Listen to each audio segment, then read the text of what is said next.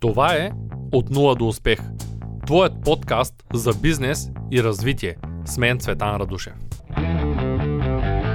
Здравей, Волко, чуваш ли ме? Здравей, Цето, чувам те добре. Искам да поговорим на темата какво е да имаш бизнес, да създадеш бизнес да оставиш бизнес, защото си пред фалит и не се получават нещата както ги очакваш, да създадеш друг бизнес, да го вземеш полуфалирал, т.е. на минус колко бе беше, 15 хиляди на месец. Няма значение. Да, на минус много и да го изкараш до, до положение, в което да си окей, да печелиш добри пари. Да печелиш добри пари, това е смисъл. Да, можеш да разкажеш накратко твоята история. Тя ми стана много интересна, ние съвсем за друго говорихме в предното видео, но ми стана много интересна историята и реших, че трябва да поговорим отделно. Историята е малко по, как да кажа, малко по-различна, тъй като аз не бях като моите връзници. Завърших ми училище, завършил съм професионална гимназия по, битов, по битова техника, специалност битова техника и оттам нататък всички продължиха вече последователно да се записват кой ще учи, кой ще продължава, нали, как се казва, кой на къде ще тръгва.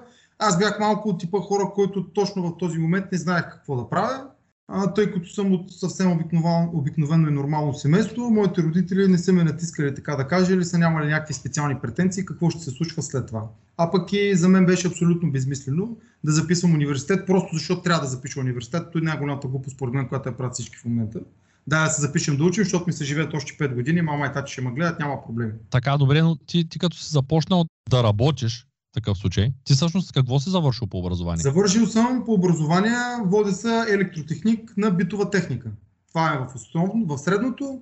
После съм завършил средно специално 13 клас и оттам в този период вече бях на около 20 години. Една година по-късно започнах работа в една немска фирма тук в Плодив, която всъщност е консорциум към друга голяма европейска, много голяма фирма, даже му бих казал световна и започнах от най-долното стъпало. Даже бях, започнах и много по-надолу от това, което бях, тъй като аз трябваше да започна като електромеханик. Аз започнах като монтажник и механик. Това тайна ли е коя фирма си? В коя фирма си Не, работи? не, тайна фирмата се казва Lipher Transportation System. Lipher? Знаят, всички знаят за хладилниците Lipher, но ние, бяхме, ние сме много по-малък консорциум. А, в Царацол се намира фирмата и правим климатици за влакове, по-специално. Доста по-конкретизирано в този сектор. Пак се водят климатици, но просто са за влакове. Нали, не са за тези битови. Малко по-различна конструкция да. имат най-вероятно. Доста Добре. конструкция. Значи ние сме близко с тия по специалности. Аз съм завършил средно специално телекомуникационен техник втори разряд. Учил съм телекомуникационна техника, вътре сме имали най-вероятно се учил много сходни предмети. Електротехника, материали, градивни елементи в електрониката, да. радиопредаване, преносни линии. Радиопредаване съм нямал, битова техника, оттам имаше подобен, подобно това, което учих в университета, малко материално знание, нали, за метални решетки, образуване и така нататък, типове метали. А пък аз съм го нямал, но пък знаех всичките обвивки на всеки един проводник, който съществува и на изуст и трябваше да мога да кажа кой кога се използва като материал. Беше много яко и на всеки един, на всеки един проводник има съответно на, на самата обвивка има и П, П, Г, С, нали, което означава да кажем поливинил, хлоридна обвивка с... Да, много беше интересно. Не, Аз ти не се учил... слаб. В интерес на истината в училище бях изключително, не много слаб ученик, но бях да кажем добър ученик. Тоест завърших 12-13 клас, 13 нали, средно специално, но мога да кажа, че нищо не съм знал за конкретната професия в конкретната фирма натрупах така доста голям стаж, преминавайки през определените позиции, но след, може би след една година м- просто си дадах сметка, че трябва да запиша нещо все пак, защото ще е необходимост на някакъв етап, тъй като в днешно време знаем всеки е учил нещо, всеки е завършил, но не ми се записваше земеделски или аграрен колеж. И беше, логи, беше логично това, което трябва да продължа, просто да е инженерно образование, тъй като то ми се вписваше най-добре. И, и не стана инженер ли? Да, и не случайно се записах в университет по хранителни технологии в Плодив. Завърших машинен инженер в хранително-вкусовата промишленост поради една единствена причина.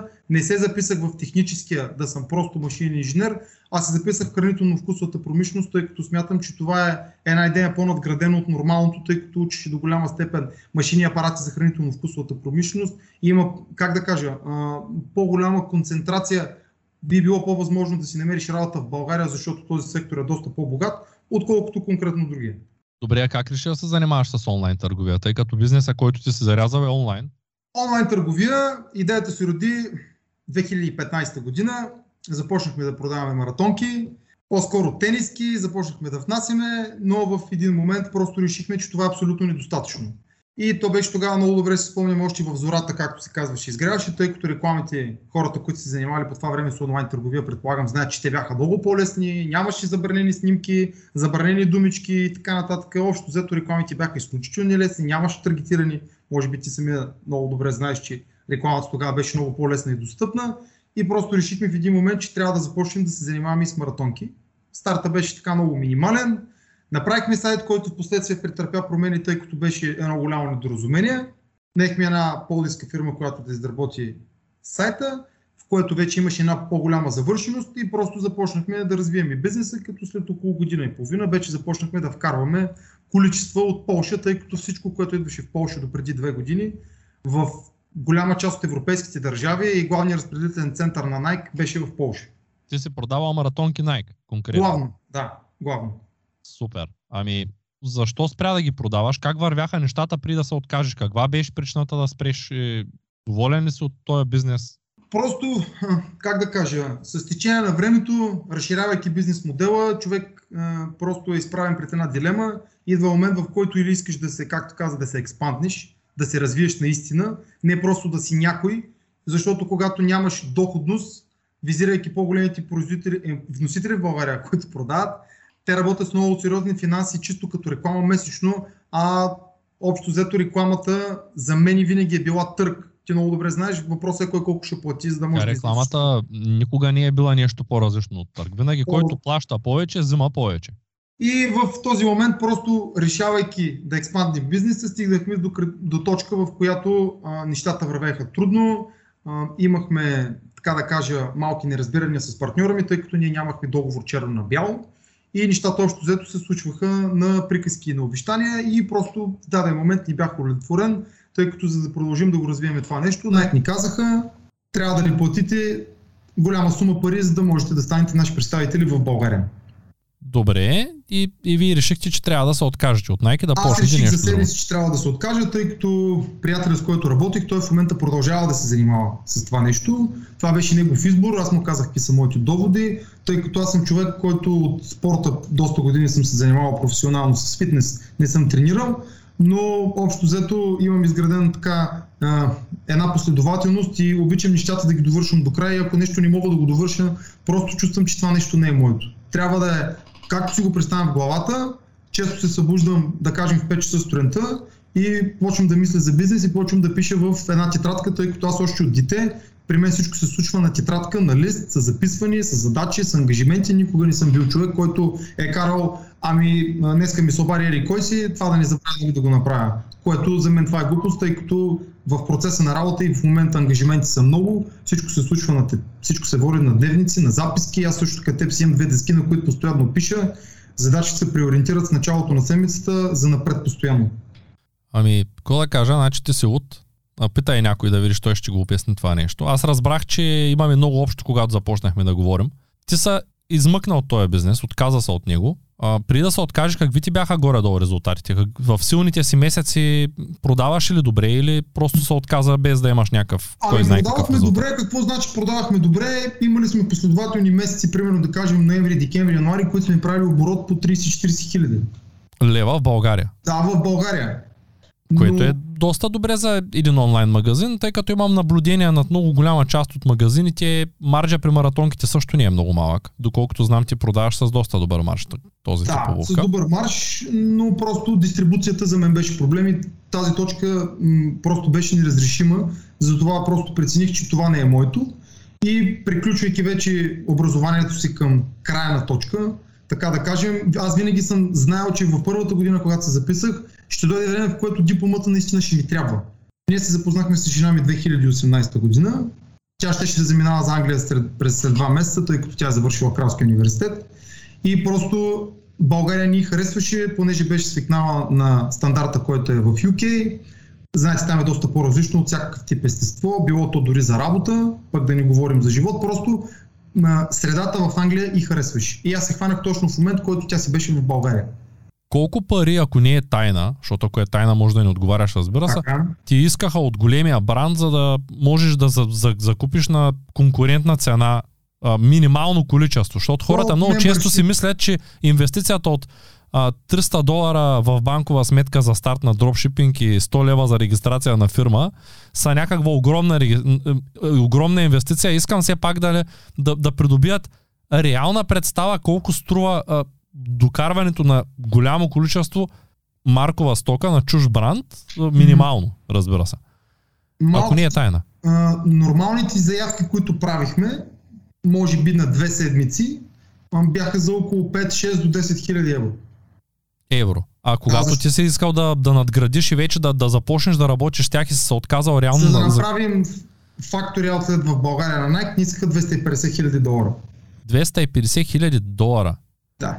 Крупна сумичка. И, и това е ти се отказа, защото реално виждаш някакъв потенциал, но виждаш, че трябва да работиш 5, 6, 7 години, за да избиеш това фактори, което го правиш реално. Дори не е ясно дали ще ги избиеш, тъй като държави като Гърция, за сравнение давам, преди да се случи ситуацията, която е в момента, те имат доста такива фактчери атлети, който е пътувал из Гърция, знае. Там могат да се намерят маратонки на много по-ниска цена, да кажем даден продукт, който примерно нов, излизайки на пазара, струва от 100 долара. След 3 месеца можеш да го намериш примерно за 30 долара в техния магазин. Чисто в България това нещо нямаше как да стане, тъй като хората, които държаха правата, те не искаха да работят с нас. Ние искахме да работим с тях, но просто когато се обаждахме, ни дигаше една секретарка, FF Group България, много хора ги знаят, те вече не са официален дистрибутор на Nike за България Дигаше една секретарка и ни казваше, изпратете един имейл, ако нашите шефове проявят интерес да работят, те ще ви се обарят с вас. Тоест, и те са правили всичко възможно и да ни, да ни продават като цяло. Да, но ние пък в същото време имахме човек в България, който ни зареждаше стока от тях и работихме освен с него, с а, дистрибутори от Польша. Нали, по една или по друга причина, човек когато търси начин, по един или по друг начин, той намира път. Тъй като иска Абсолютно. да върви напред. Със сигурност, със сигурност, ако няма друг начин, то просто не си го потърсил другия Точно. начин винаги го има. Добре, и ти се отказа от този бизнес, запозна се с жена си и после какво се случи? Запознах се с жена си, в последствие вече започнах да развивам доста голяма част от контакти в електросектора, в електроизграждането, изграждане на фотоволтични системи, паспортите, които са за енергийната ефективност, просто пък колеги познавам от старата ми фирма от Ликър, които се занимават с това нещо и просто взимах да се движи изключително много в този сектор.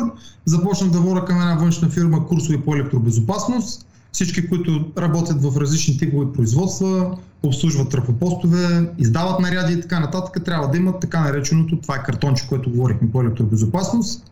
И започнах да водя такива курсове на процент към външна фирма. В последствие обаче започнах да водя курсове и също при нас, понеже ние също ги имаме.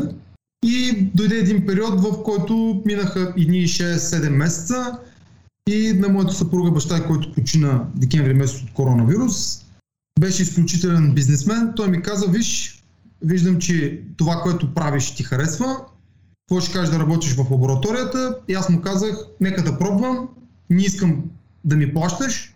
Той ми каза и да искаш няма да ти плащам, докато не се научиш, но тъй като бях в този сектор, ми беше много лесна адаптацията. Много бързо се случи цялата адаптация, тъй като физиката изглеждаше доста трудна, понеже тя е много сложна материя.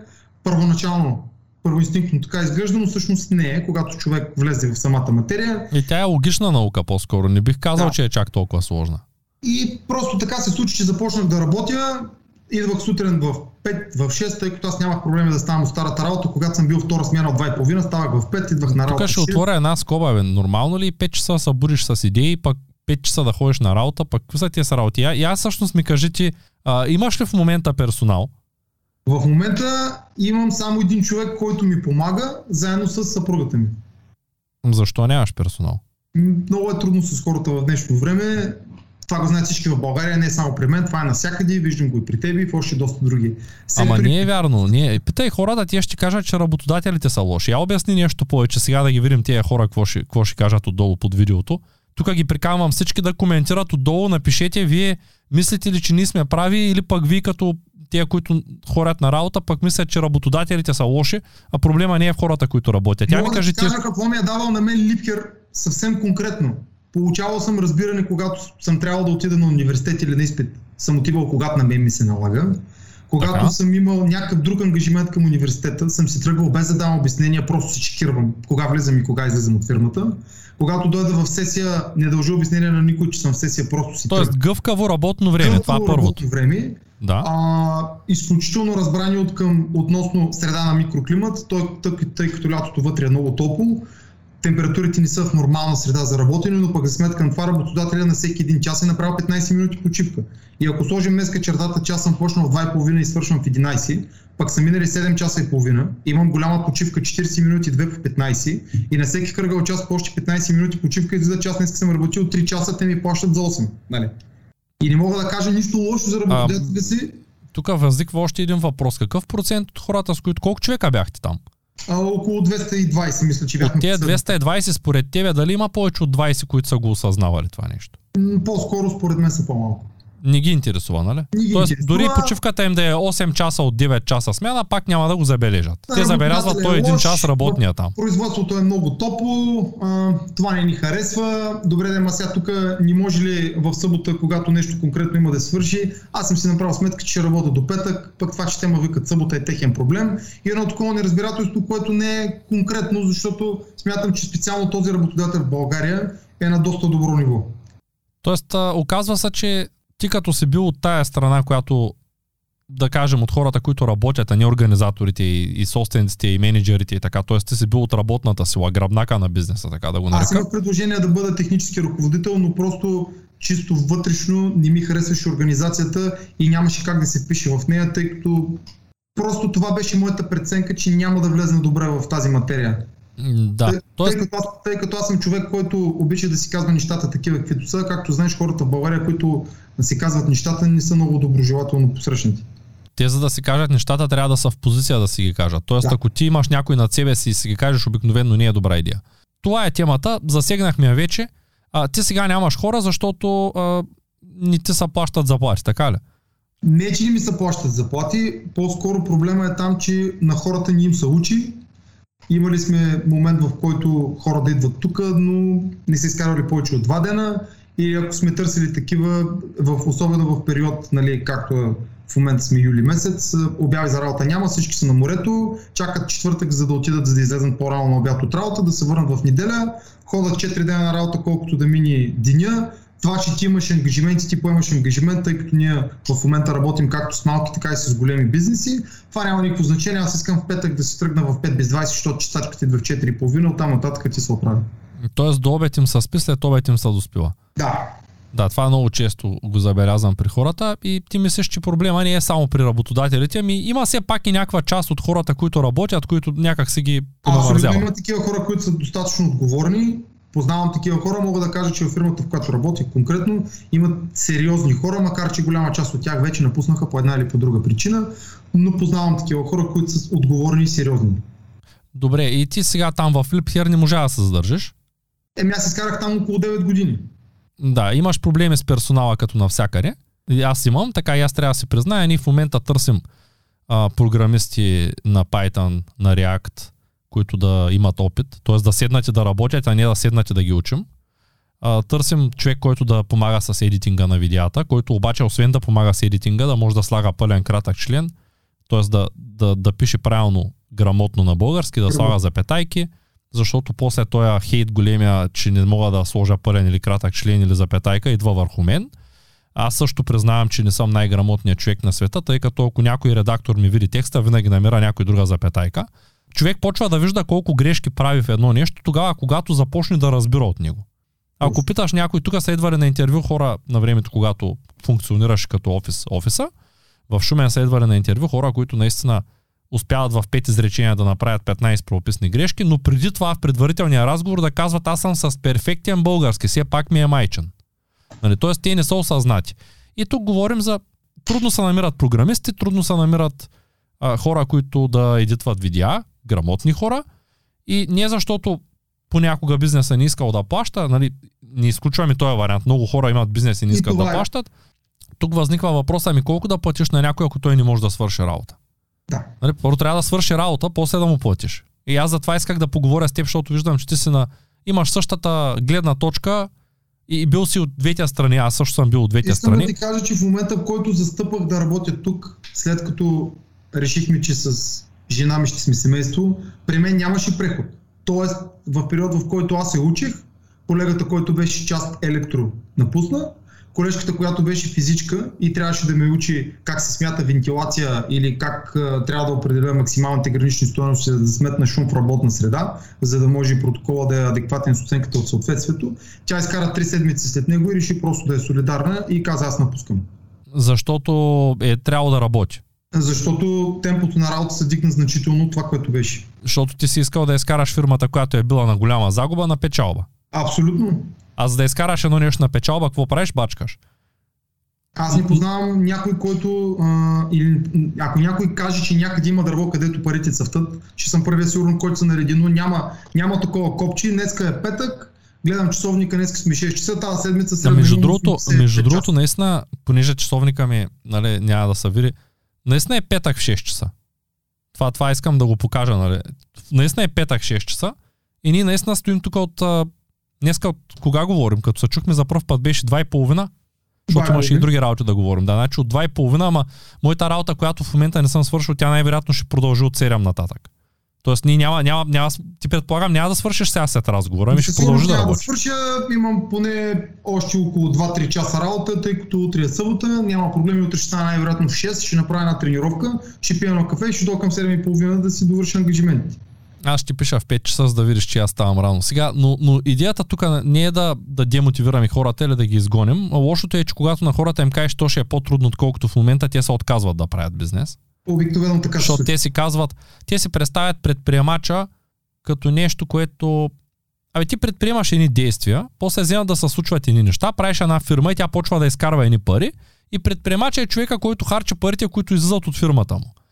В следващия момент напускаш работа, която ти е от 8 до 5, плащат ти осигуровки, разбират те когато имаш да ходиш някъде, събота и неделя не работиш, имаш 20 дена отпуска платена, имаш болнична, които се наложи, допълнителни празници, фирмени празненства, ако фирмата организира там с някакви тимбилдинги, ако си някаква IT, да кажем, или някаква голяма фирма с малко по-широки разбирания. Някой та черпи вода, кафе и така нататък, ако имате работа в офис, както при мен винаги е било безплатно кафе, вода, бисквити, каквото има един пълен хладилник с... Даже дори съм им давал възможност да пазарят и да ми оставят касови бележки, аз да ги остребря. Да, т.е. допил ми с сока, ама искал точно файнер, купил си файнер, нали? Аз ги остребрявам. Обаче от другата страна, като станеш предприемач и виждаш един много голям проблем, ти вече си предприемач, обаче днеска някой го е заболяла главата и той не е дошъл на работа. Обаче неговата работа трябва някой да я свърши. Съответно, тебе болита не боли глава. след, като, след като свършиш твоята, отиваш, пиеш още един дългин и си на пълното нали, поле. В последствието просто на работа така се е случило, че се е случило на ден да получаваме и по 3, по 4 заявки. Значи ако сме задвижили преди с една цикличност, примерно в една, имало е периоди, в които тази година, откакто инспекцията по труда започна да търси всичките тези неща, почна да се случва, че фирмите общо взето нямат трудова медицина, нямат оценка на риска, трябват ми ако може за утре и работата на моменти е била два пъти, три пъти повече. Съответно няма човек, който да работи тук. Нали? Ясно кой е свършил работата, няма как трябва да се поеме. Щом си поел ангажимент и си казал аз искам да съм предприемач, трябва да си носиш последствията. Искаш ли да ти разкажа сега една история, която ми дойде? Аз първата зима, която се занимавах с дропшипинг сериозно, имах двама човека персонал. Нали, всички ми казваха, зимата много се продава, много рязки пикови, ще нали, внимавай много с дигай цените. Обаче аз, нали, съответно искам да изкарам пари. Мен не ме вълнува, че цените са вдигали. И си викам, окей, аз сега ще ги убия. Сега ще ги убия и тогава с листарите пускаме продукти, пускаме продукти, пускаме продукти и в един момент там, понеже нали, хората с които работя, съответно е наближава нова година, коледа, ти знаеш, че всички по коледа е по нова година, в най-големия пик онлайн търговия, но те трябва да се почуват. Все пак е коледа. пак и е те казват ми, виж сега шефа, ние няма как да работим. Ще оправим поръчки от 3 януари нататъка. Викам, добре, бе, поне вечер, сутрин, няма ли някакво време, в което да се Не, не, няма в момента. И тогава нали, още не бях се научил как да ги делегирам тия хора. И си викам, окей, аз ще ги разбера. Обаче продължаваме да листваме. Пускаме ни продукти, и eBay ми пращат едно съобщение, че а, точно преди коледа, че ми ограничават акаунта да не мога да пускам продукти, да не ми дигат лимита, даже ми го смъкнаха тогава. И аз викам, те са луди, аз как няма да се справя? И те точно това ми пишат. Ние смятаме, че вие няма да се справите с трафика по коледа, явно имат алгоритъм, който ги следи тия неща. Не винаги го правят нарочно против продавачите, те все пак печелят от моите такси. И викам, няма проблем, те скоцкат да правят, ама аз все пак съм ги лиснал тези стоки, те се са продават. Нищо, че е на червено лимита, не мога да пускам повече, ма те вървят. И въпреки всичко, нали, знаеш с алчност как се случват нещата, няма да дигам цени, защото трябва да изкараме пари, пък пет, всяка продажба си е печалба. Точно. И сядам аз да обслужвам вече на 21 2 вече коледа наближава, оставиха ма те сами, ще обслужвам поръчките. Обслужвам аз сутринта, ставам, обслужвам поръчки, поръчки, поръчки, поръчки, поръчки и в един момент вече готови са поръчки, давам рефреш още 20 поръчки. Обслужвам поръчки, давам рефреш 20 поръчки. Обслужвам 20 поръчки, 20 поръчки, 20 поръчки, в един момент вече е 11 вечерта, аз съм от сутринта от рано. И викам, окей, ще легнаш по спъл, като стана ще продължа. Лягам, ставам, бам, 300 поръчки. Ти не мога ги обслужиш. На третия, на четвъртия, на петия ден. Не мога да ти кажа, че накрая съм благодарил на eBay, буквално им благодарих, че ме ограничиха, защото иначе нямаше да мога да се запазя магазина и хората като се върнат на 2 януари, чак да съм ги уволнил. Ще я кажа, ми то някакво да правите, ви те, те умряха, нали? Наложи се да им звънна, те помогнаха за щастие, но не можахме да обслужим поръчките. Тоест имахме поръчки на 27-8 декември, които ги обслужихме на 10 януари, защото стана затрупване.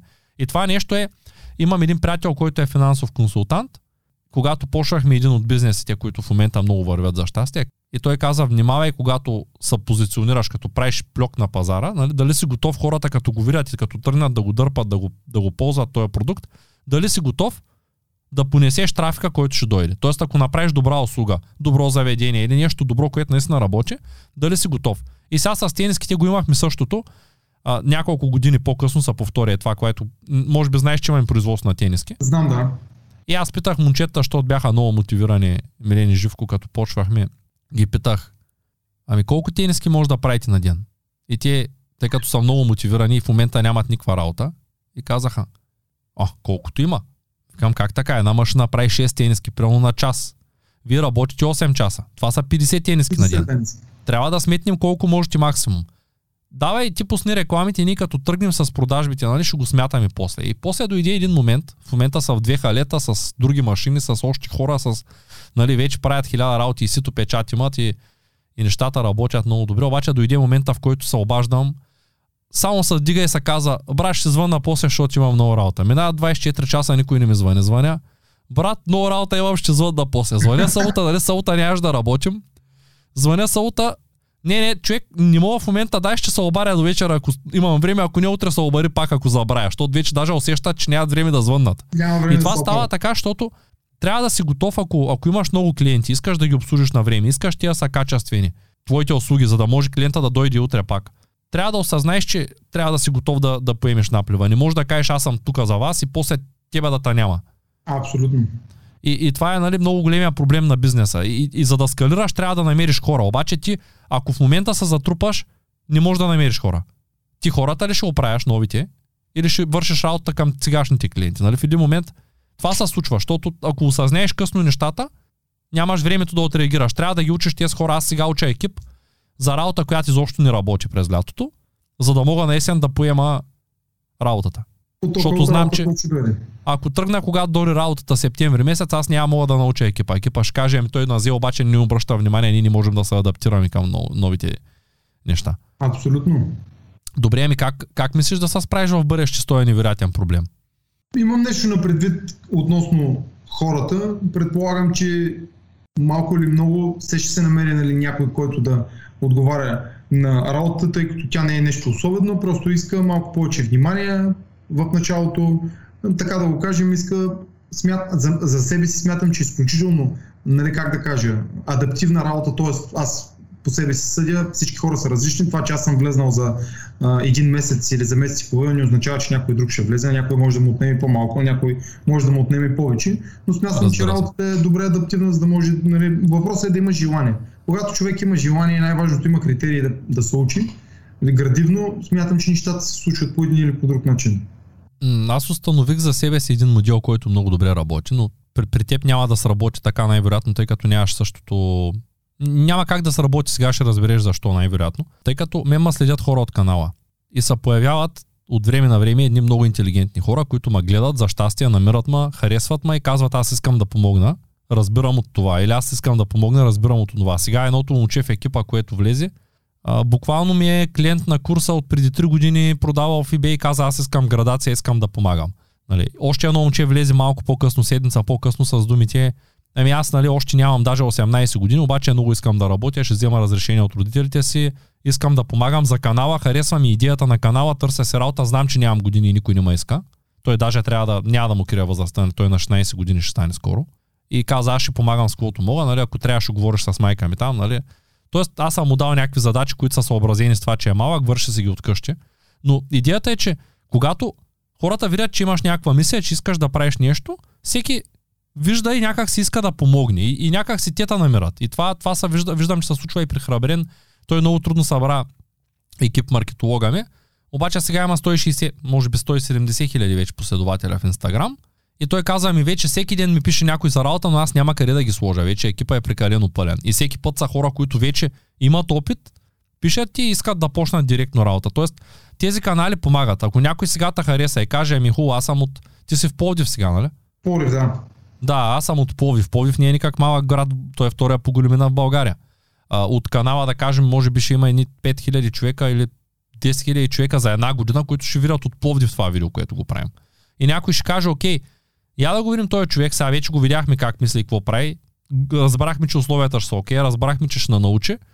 И ако има такъв човек, който има тези технически знания, който е инженер, би трябвало да е инженер, нали? Да може да прави измервания. Може и да не е инженер, може и да е с електрическо образование. Окей. Okay. Човек, който прави разлика между ток и напрежение, Абсолютно. иска да работи при тебе, иска да го научиш и може да се съобрази с съвременните уреди, които са изключително лесни за работа. Най-вероятно му пише какво трябва да направи на уреда. Си, да, изключително модерни са.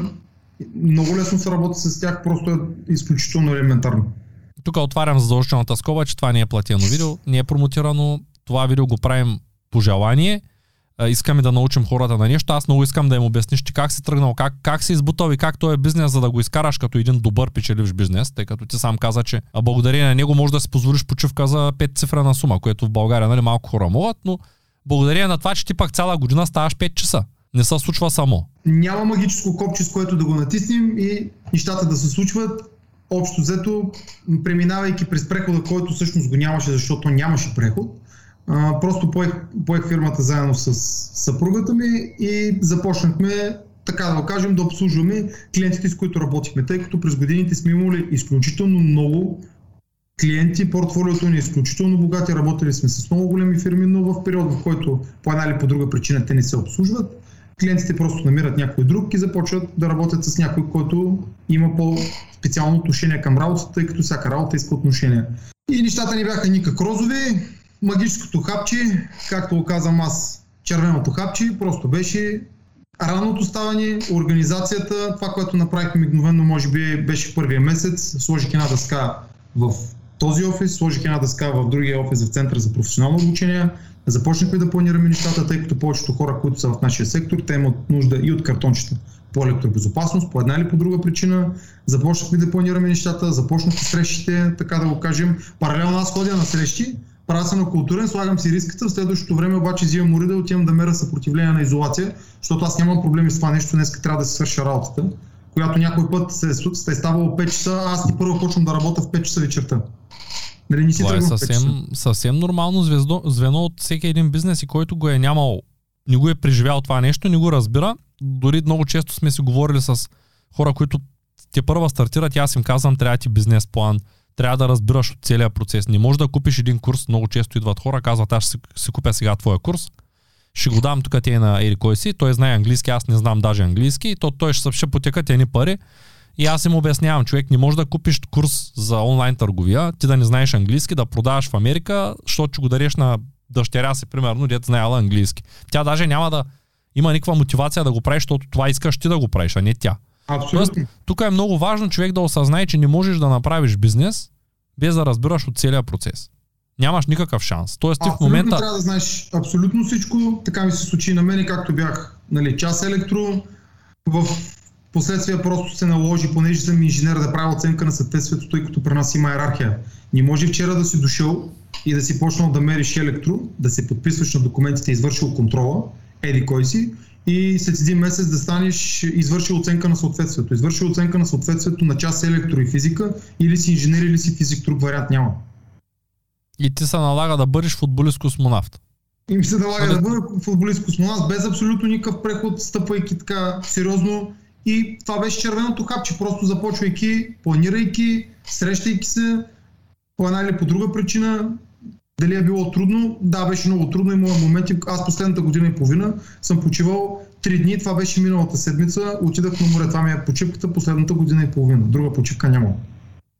Да. И все още има жена, която не си е тръгнала, което е похвално за нея, защото повечето няма да издържат. Те ще кажат цялата неделя, 5 часа вечерта и приключваш. Нали? Това е благодарение да... Много по-различно мисли. Средата е била друга най-вероятно и затова да. има други, други виждания за живота. Но, а, окей, сега, след като разказахме на хората какво се случва в един реален бизнес, колко пари им трябва, ако искат да купят бранд, и колко трябва да работят, за да направят един добър бизнес, който изкарва наистина, може да изкарва месечно годишната им заплата и повече.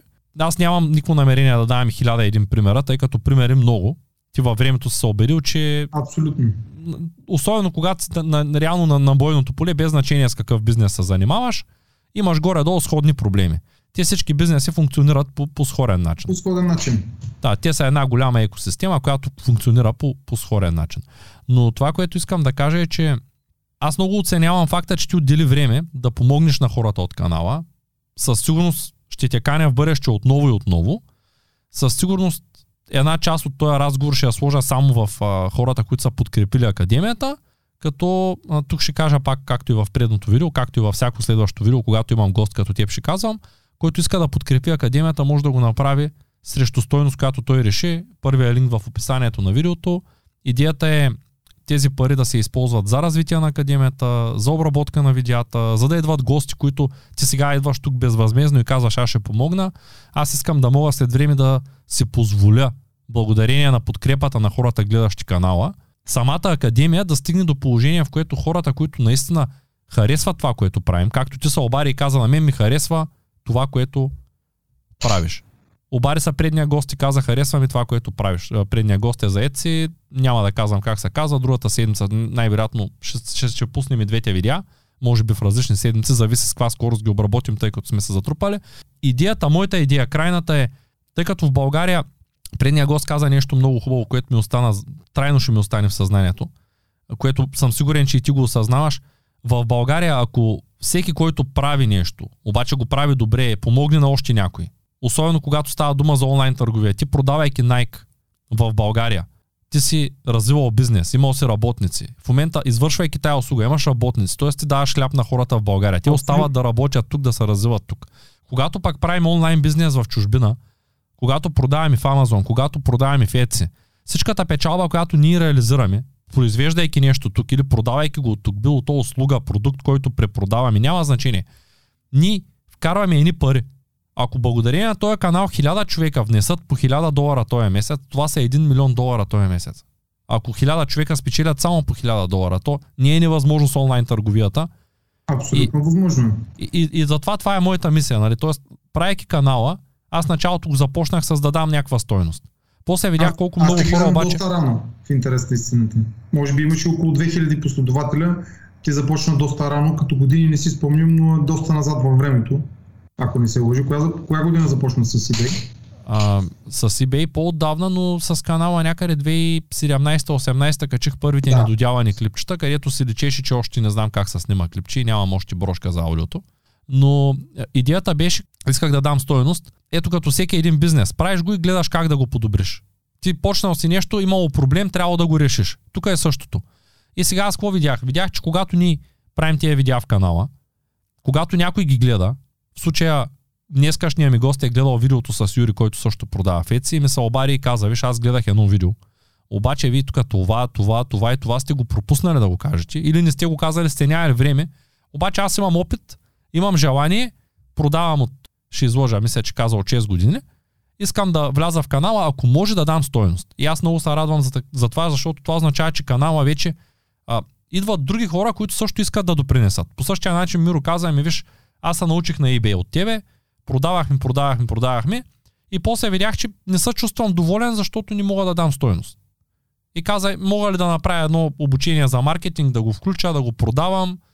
Имаш вече от нула до успех. Ето в предния разговор с тебе ти каза ми, аз искам да уча хората, фирмите, обаче стигнахме до извода, че ще е много лесно. Ето сега, ако аз съм една фирма от Чумен и ти можеш да ми провериш едно обучение онлайн и, и да ме сертифицираш, да ми дареш картончето, аз съм супер окей, ти също ще си вземеш парите от другата страна и когато аз ти вярвам на теб, видял съм те в канала, мога да се включа да кажа окей, научи ме онлайн, дай ми сертификата, аз съм доволен? Нещата се случват изключително лесно с куриерските фирми, декларацията се попълва, заявката, вътре е необходимата информация, която е необходима да бъде направена и планираме курса за тогава, когато на хората им е удобно, винаги по тяхна претенция, тъй като ние сме изключително гъвкави. В интерес на истината съм водил курси в 8 часа вечерта, тъй като хората бяха строители и просто държаха всичките да имат минимум поне втора квалификационна група, тъй като на строеж не можеш да стъпиш, ако нямаш квалификационна група по електробезопасност. Работодателя каза, те свършват в 6.30, докато се приберат, ще ги организирам в 8, можем ли да направим курса? Откъде сте? Ми ние сме от Бургас. Добре, страхотно, ще направим среща онлайн, проблем ли? Не, няма никакъв проблем за нас. И курса беше направен без проблеми. За да можем да бъдем полезни един на друг, както тук и Велин, Христо и други хора всъщност, които предлагат услуги, аз им дадах поле, защото те имат, имат с какво да помогнат. Ти можеш да помогнеш на бизнеса. Можеш да им дадеш консултация, можеш да ги обучиш, можеш да им изкараш документацията, която им е нужна. Аз ти предлагам да им дадем нещо като стойност, малко по-конкретно и това е за периодичността на измерванията, тъй като стандарта, по който работим 17020, който е не само по български държавен, той е и европейски, когато човек започне да чете вътре наредбите и почва да влиза в един много лош филм, почва да не разбира какво се случва, okay. текстът е написан по всевъзможно сложен начин и за да стигнеш, примерно, ама аз сега на колко години трябва да си проверявам контакти си, или аз тази година, ако стартирам другата година, какво ще трябва да ми се мери? Ще имам ли осветеност, ще ми се мери ли осветеност, пък контактите кога ще ми се мерят, микроклимата тази година ли е, или е след две години. Това цялото нещо съм го направил във вид на един файл, който ще го качим прикрепен, който е цяло мой, разработен от мене. Вътре са изкарани абсолютно цялата периодичност, изкарана и е подчертана кога на всяка година, на каква периодичност, кон- конкретика има към, всяко, към всеки един фактор, кога какво се мери. Тази година мериш това, минимум еди колко си време според наредба еди коя си. Ти си заведения, искаш да работиш след 11 часа вечерта, минимум един път годината вкарваш документа за шум, за да може рези да ти дадат право да работиш съдължено работно време. Извлякал съм всичко необходимо в два листа, на което хората им е необходимо, ако искат и имат нуждата, вместо с тяхния счетоводител да се занимава с това нещо, а те да не знаят за какво плащат, просто да са в час и да виждат всяка година, тази година аз се чух с Вълко, няма проблем, той ми каза, че има замерени един-два фактора, отваряш си и си проверяваш, тъй като не е необходимо да, да робиш по наредбата, всичкото е систематизирано и съм си го направил файла лично мое. Добре, това, това ще бъде доста полезно. Ще го сложим като линк в описанието, но в а, тези, които подкрепят страницата. Ще го сложим като вътрешен линк. Като вътрешен. А, да, ако някой наистина при, прояви желание, не е покрепил академията, тук се появят някакви хейтери, ще им го сложим на всички отдолу да го гледат. Аз нямам нищо против, ако и ти нямаш нищо против, разбира се, щом предлагаш. А, нека да дадем стойност на всички те да имат а, представа, въпреки че ти си играл да го систематизираш, подреждаш, най-вероятно го и променяш периодично, защото наредбите също се променят всяка година. Промена, ние освен инспектори, ходим постоянно на курсове по обучение, тъй като от БСА Българския съюз по акредитация правят промени, тези промени после са валидни в обучения нали, на доста високо ниво, отиваш там, всичко необходимо, което е като записки и така нататък се води, когато има определени промени, тъй като ние като регулиращ орган а, подлежим на проверка и то всяка година. И когато дойдат оценителите от БСА, те гледат дали се работи по стандарт на БСА. Тоест няма как да кръшкаш от пътя и да правиш каквото си искаш, ама сега тук има 5 контакта, пак ще, пак ще пише 3, защото когато дойде на проверка и иска архив от 3 години назад, той може да реши да отиде на конкретен обект и да провери дали в тази стая ти си писал, че има 6 контакта, да, да, да, да ги провери дали са 6. Сега може и да са 5, нали, нещо да е станало, да има някакъв технически проблем да са го махнали, но принципът е, че те ни контролират всяка година и за да бъдем в част с новите промени, постоянно ни се налага да преминаваме през такива обучения. Да, не можеш да ги научиш и да кажеш ми той баба знае, нали? Тоест трябва всяка година четеш новите наредби, гледаш промените, както при нас. Ще пускаме наредба 18, няма да я пускаме. Ще я пускаме, няма да я пускаме. Ще я пускаме, а отпадна. Нали, тоест, четахме я, гледахме я, хорихме и някои протестираха, други го приеха. Аз лично нямах възможност да хора да подскачам, чак до София, за да правя протести, но видях накрая, че тя пак взе, че отпадна. Тоест, бяхме се подготвили и, и после пак спряхме да се подготвяме и затова нищо не е сигурно и нищо не е окончателно. След два месеца, като нищо да решат пак да я въведат тая глупост. В България нещата са по малко по-различен начин, тъй като курсовете по електробезопасност, които водим, ние правихме и групи, които учихме хората как да станат електротехници, тъй като имаме изключен договор с фирма, която се занимава конкретно с електроизграждане. И а, така много добре а, се случваше практиката, тъй като те ходиха на, на терен, на къщи, на жилищни сгради, на кооперации, виждаха какъв е целият процес, освен теорията, която учиха, но в момента този процес е спрян, тъй като докато е пандемията, нямаме право да събираме хора на едно място, тъй като курсовете са по 10-15 човека. В една зала не можем да ги събираме. Става въпрос, че обучението е от, от 3 до 6 месеца, после се държи държавен изпит и все едно завършваш професионална гимназия по, да кажем, по битова техника или по електротехника. Благодаря ти за, за изчерпателния материал, който направи. Много неща със сигурност се засегнал като теми. Много неща хората успяха да попият. За мен е важно всеки, който е преминал особено от един бизнес във втори бизнес, има, има някакъв опит, да може да сподели кой каквото може да сподели в канала, за да насочим хората да знаят какво да очакват. Добре, ами, тъй като ти работиш с България, с хора, които са локално тук и работиш с по-големи клиенти, кажи ми, има ли според теб а, значение, когато ходиш при тия клиенти, как си облечен, какъв автомобил имаш, а, имаш ли опит с това нещо? Как, как се случват нещата, тъй като а, това е доста спорна тема и доста често някой казва, нали, ми то няма никакво значение. Или пък има голямо значение. Как, какво е твоето мнение? Аз съм от семейство, което е, как така да го кажем, моите родители са работници, цял живот са били работници и общо взето тяхните приоритети са били различни от моите.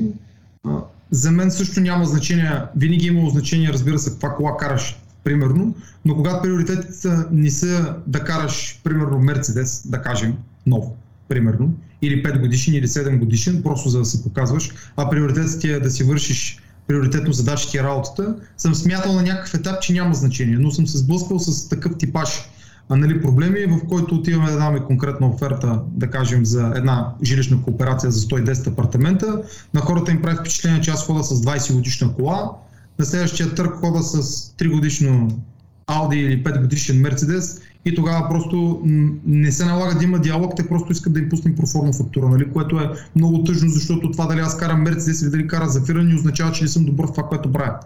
Тоест, те, те, тоест, те оценяват качеството на твоето обслужване, евентуално, или качеството на твоята услуга по опаковката. По опаковката. А ние не го ли правим същото в магазина? Това е много, много интересно. Влизаме в магазина, не разбираме не нищо от... Да, абсолютно, не разбираме нищо от, да кажем, бира, не пием бира или вино, отиваме гледаме бутилките, гледаме цената, гледаме пак бутилките и как избираме по-скъпата бутилка с по-интересната форма, която изглежда по-тежка. Търсим винаги по-различно, точно взето. Нещо по-яко, нали? По-яко. Нещо, да. което изглежда. Ти разбираш ли ги тия, разбираш ли ги тия неща, които са. А, тоест, приемаш ли го за нормално да трябва да караш нова кола, ако ще ходиш да правиш бизнес срещи. Ние сега имаме един интересен нов проект, който го писаха колегите повече от година и трябва да работим с фабрики. И аз започнах да съблюдавам хора, които са търговски представители на по-големи бизнеси, как наистина правят всичко възможно да изглеждат лъскави. Тоест, може бизнеса да е малък, фирмата да е на кредит, да е сега стартирала, обаче колата, с която хорят да правят сделка, презентация, нещо, което винаги колата е възможно най- най-така скъпата и те са облечени възможно най-официално. Имам чувство, че ние имаме някакъв такъв комплекс за малоценност. Просто това за нас е много важно. Колата а да има е ли го в чужбина според теб? Това същото нещо. Нямам преки наблюдения. Работил съм в немалко държави по командировки. Там мисленето е доста по-различно. Какво значи доста по-различно? Ами главният конструктор на инженерите, примерно в Липкер, който е в Австрия, кара Шкода Суперб. Но той може да кара и. А то, то, т.е. там е нормално, ако там работи един българин като инженер вътре в завода, българина да отиде с Поршето и да спре до главния инженер, който е с 10 пъти по-високо възнаграждение, но да, кара Шкода. Абсолютно. Но там това не, това не им прави впечатление. Заварчика в конкретната фирма, който нали, работи така главния на заварчици, който реализира проектите от момента, в който те са начертани. Нашите мисля, че работят с Solid може и да греша главният заварчик може би получава сходна заплата до някой конструктор. И много често съм виждал, че работници там карат доста по-добри коли от тези, които са на много по-високо ниво. А това, което е в България, защото ме ми прави впечатление, че масово коли над 20 000 в Плорив вече са масово лизингови, няма да споменавам такива къщи, тъй като те са няколко, известни са. А, там обикновено S-класите и седмите серии на BMW, тези, които ги карат са шофьори, не са собственици.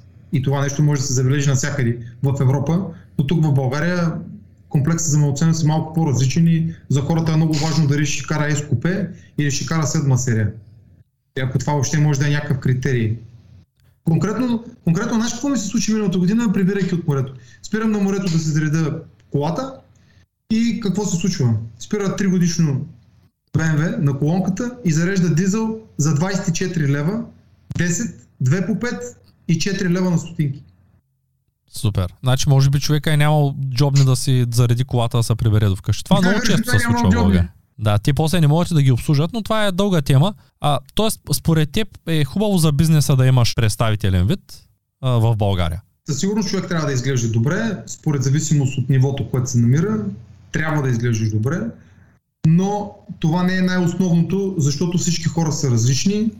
А, смятам, че всеки е индивидуален за себе си Имам колеги в а, този сектор и съм работил с такива хора, които са били на ръководни позиции, които, да кажем, техническия ръководител работи с сините дрехи и не може да разбереш, че е ръководител.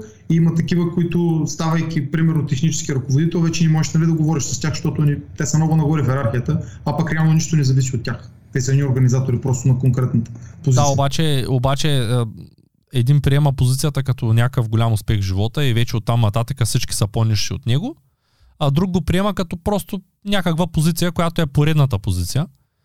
Тоест всеки има различна перспектива, започвайки някаква работа. Точно така. Има хора, на които ако им кажеш ти днеска вече си менеджер, оттам нататък всичко приключва. Само думата менеджер звучи като нещо, което сякаш вече от тук нататък са покорили голяма част от света и там оттам нататък няма просто нужда да работят дори. Така е. Да, това, това е доста интересно. Ами добре, благодаря ти за този разговор. Той стана почти един час. Надявам се да е интересно за всички. Аз съм сигурен, че всеки има какво да научи и всеки ще се вземе от този разговор с теб. Ще те поканя отново в канала. Благодаря. При всички положения, ако това видео се излъчва преди събитието, което мислим да направим в а, другия месец, началото на каваците, ще искам да ви поканя всички, ще намерите линк в описанието на видеото. Ако пък го гледате и вече сте изтървали събитието, това означава, че не сте си чели почтата, не сте гледали видеята в канала, няма ви в групите, тъй като навсякъде това събитие ще бъде споменато със сигурност. И дори да не са издържали хората до края на видеото, някои затварят тия видеа на третата минута, други пък се интересуват и остават по-задълго. Все пак за всички го казвам, който има желание да подкрепи академията, може да я подкрепи, който иска да, се, да бъде посъветва, може да, да направиш така, а, когато публикувам това видео, ако има хора, които се зададат своите въпроси, да минеш да отговориш на тези въпроси, стига да са правилно структурирани, т.е. да не питат някакви общи работи, на които и ти да, да нямаш отговор. Да, разбира се, може, мога да поема така отговорност, ако хората конкретно искат да питат нещо по-съществено, не да питат стандартните неща, тъй като за по-голямата нали, част от нещата не е много трудно да намерим информация, тъй като ние се стремим все пак да дадем стойност на информация и стойност на хората, а не да се лутат е, и да търсят е, едно нещо днес, примерно 10 пъти. Мога да поема отговорност съвсем сериозно, да мина и да отговоря, така да кажем, нека да поема отговорност за всички. Ако някой се интересува от нещо, трябва конкретна информация. Тези, които ще харесат, за тях ще има допълнение към нещата, за които говорихме, за да могат да знаят каква е периодичността на измерванията и съответно да са доста по-наясно с целият процес. Добре, благодаря ти за това гостуване и до нови срещи. И аз ти благодаря. До нови срещи. Всичко добро.